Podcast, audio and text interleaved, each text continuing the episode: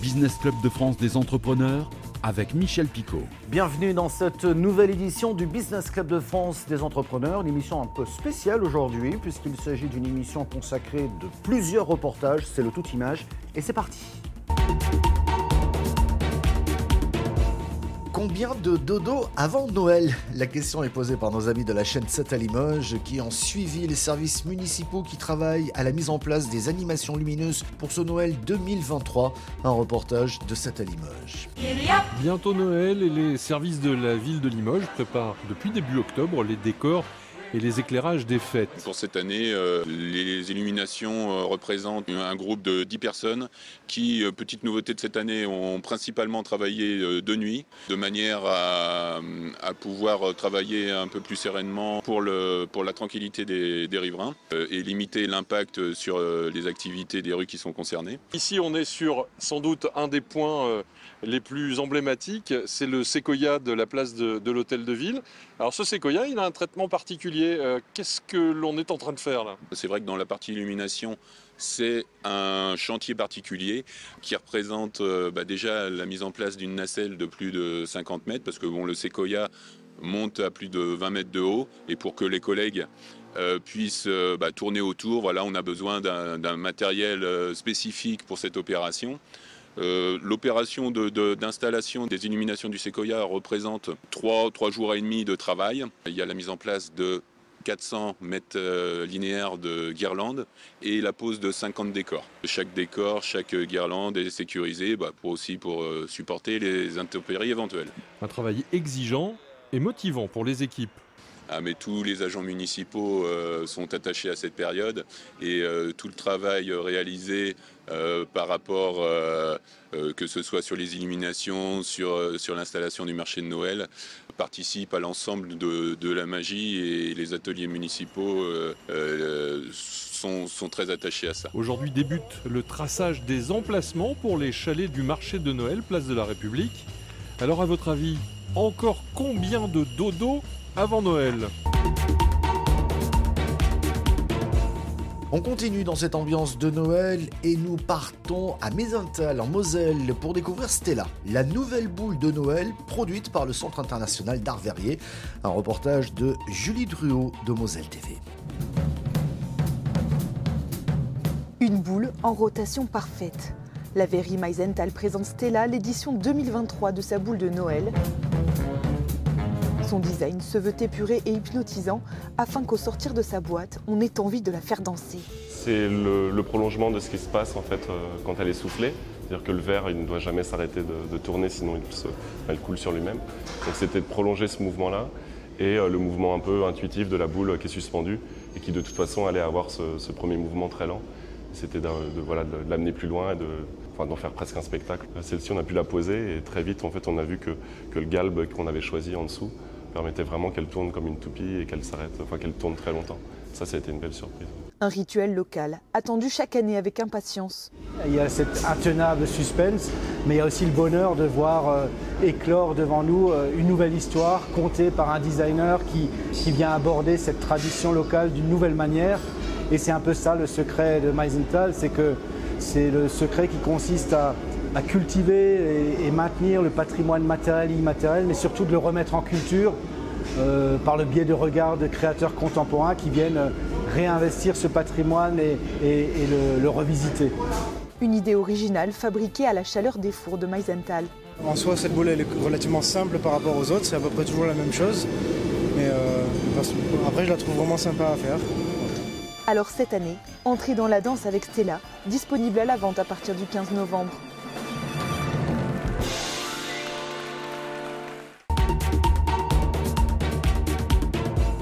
Noël, c'est aussi les marchés, plus ou moins grands, plus ou moins importants, mais qui ont une importance capitale sur le chiffre d'affaires annuel de nombreux producteurs de produits justement du terroir. Et le succès est au rendez-vous, comme ici à Cromières. Nous sommes dans la Sarthe. Le nombre d'exposants est passé de 8 en 2019 à 43 cette année. Colin Salle de LMTV Sarthe s'y a rendu.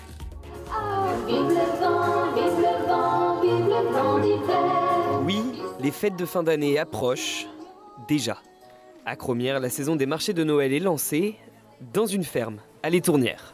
On a envie de, de décorer notre ferme pour ce moment-là et puis euh, vraiment euh, mettre dans l'ambiance euh, notre exploitation. Et c'est en plus le premier marché de Noël du moment.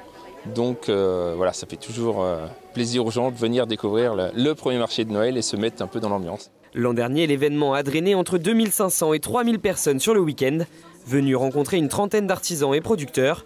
Cette année, ils sont 43. On a à cœur de faire de jamais avoir de doublons.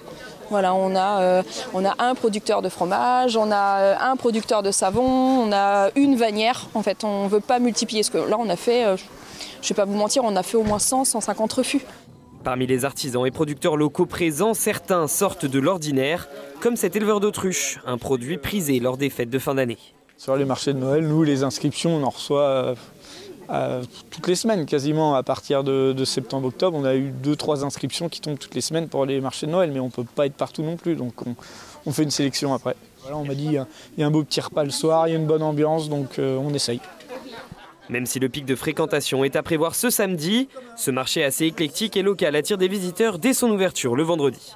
C'est du direct en plus, il n'y a pas d'intermédiaire et la qualité est là en général. Là, on a acheté un peu de farine bio euh, et j'espère qu'on en sera content. quoi. La ferme de l'Étournière organise deux marchés dans l'année. Le thème de cet événement estival prévu les 31 mai et 1er juin prochains sera le Far West et sa mascotte, ce petit veau du doux du Kiluc.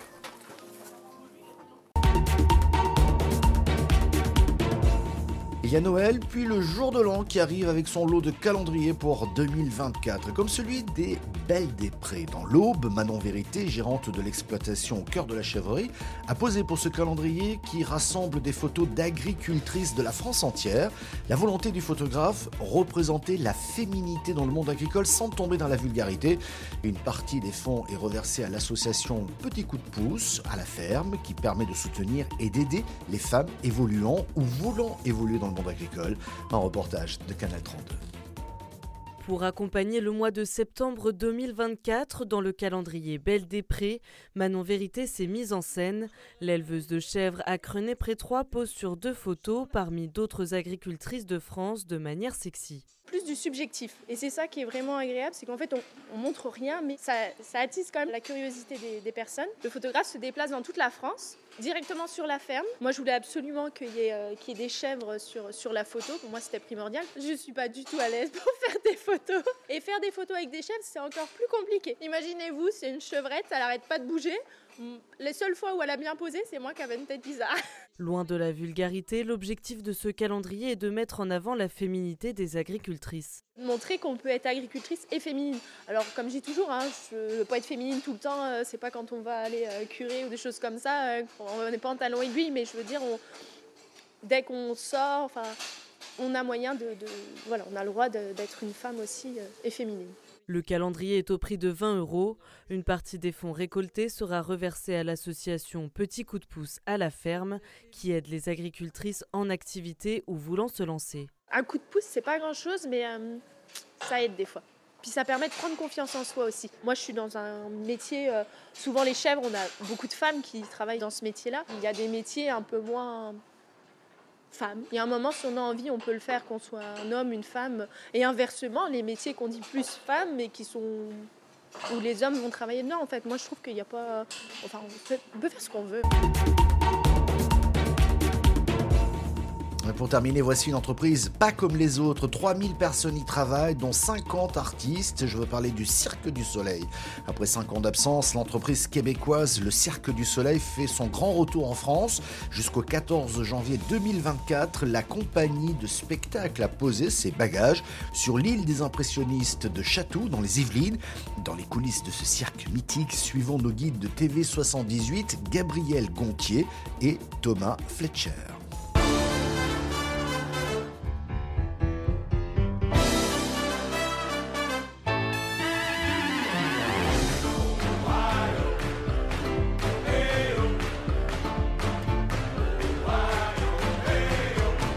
L'excitation et l'effervescence des grands jours. Après cinq ans d'absence, le Cirque du Soleil fait son grand retour devant le public français avec l'une de ses productions phares, Curios. À l'approche de la première, l'heure est aux dernières répétitions. En ce moment, les acrobates vérifient que, tout est bien, que la tension du filet est bien. Donc, ils vérifient aussi que les plateformes soient bien euh, à niveau. Puis tout ça pour que les artistes soient confortables et puissent présenter les acrobaties euh, de haut niveau. Pour atteindre l'excellence, des années de préparation ont été nécessaires pour créer ce spectacle, un travail qui, depuis la création de la compagnie québécoise en 1984, ne cesse de fasciner.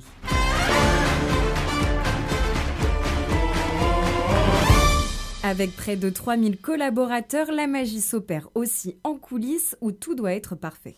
Bonjour, je suis Becky Williams. Bienvenue dans les backstage. Ici, nous avons certains accessoires. Donc nous avons 464 accessoires. Ici, vous voyez beaucoup de choses inspirées de la révolution industrielle, le train à vapeur et le gramophone. Un de mes accessoires préférés que nous avons sur le spectacle, on vient de recevoir la touche finale, c'est la main mécanique. On l'utilise pendant le numéro de contorsion.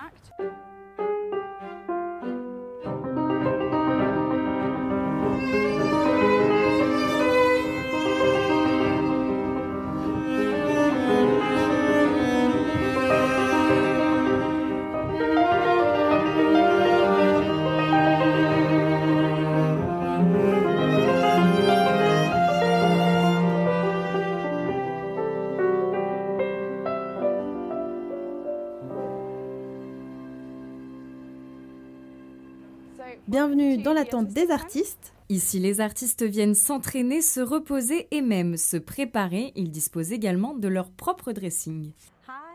Bonjour, je suis Mar, je suis la chef costumière. Bienvenue dans l'atelier des costumes. Suivez-moi, on a beaucoup de travail en vue de cette grande première. Alors vous pouvez voir, nous avons beaucoup de perruques, beaucoup de costumes, beaucoup de gens travaillent dessus. C'est près de 8000 costumes et accessoires qui sont entreposés ici. Chaque pièce est unique et repousse les limites de l'imagination. On voyage avec beaucoup de maquillage, avec tout ce dont nous avons besoin pour réparer les costumes. Donc nous avons beaucoup de projets d'envergure et nous avons beaucoup de travail pour être prêts pour la première. Une machine à rêve qui réunit une cinquantaine d'artistes de 20 nationalités différentes. Oui, au sein de Curious, nous avons beaucoup, beaucoup de nationalités. C'est agréable d'être avec eux et de voir comment ils travaillent, voir leur culture, comment ils font ce qu'ils font. C'est juste une belle façon de vivre. Un mode de vie synonyme de fierté pour les membres de la compagnie. Merci de votre fidélité. Cette émission est terminée, mais vous pouvez la retrouver en replay vidéo sur le site internet de votre télévision locale ou sur celui de l'émission. Elle est également diffusée en podcast audio que vous pouvez écouter à tout instant. N'hésitez pas à vous abonner sur toutes les bonnes plateformes. Et merci également aux radios qui diffusent cette émission. Bonne semaine, à la semaine prochaine.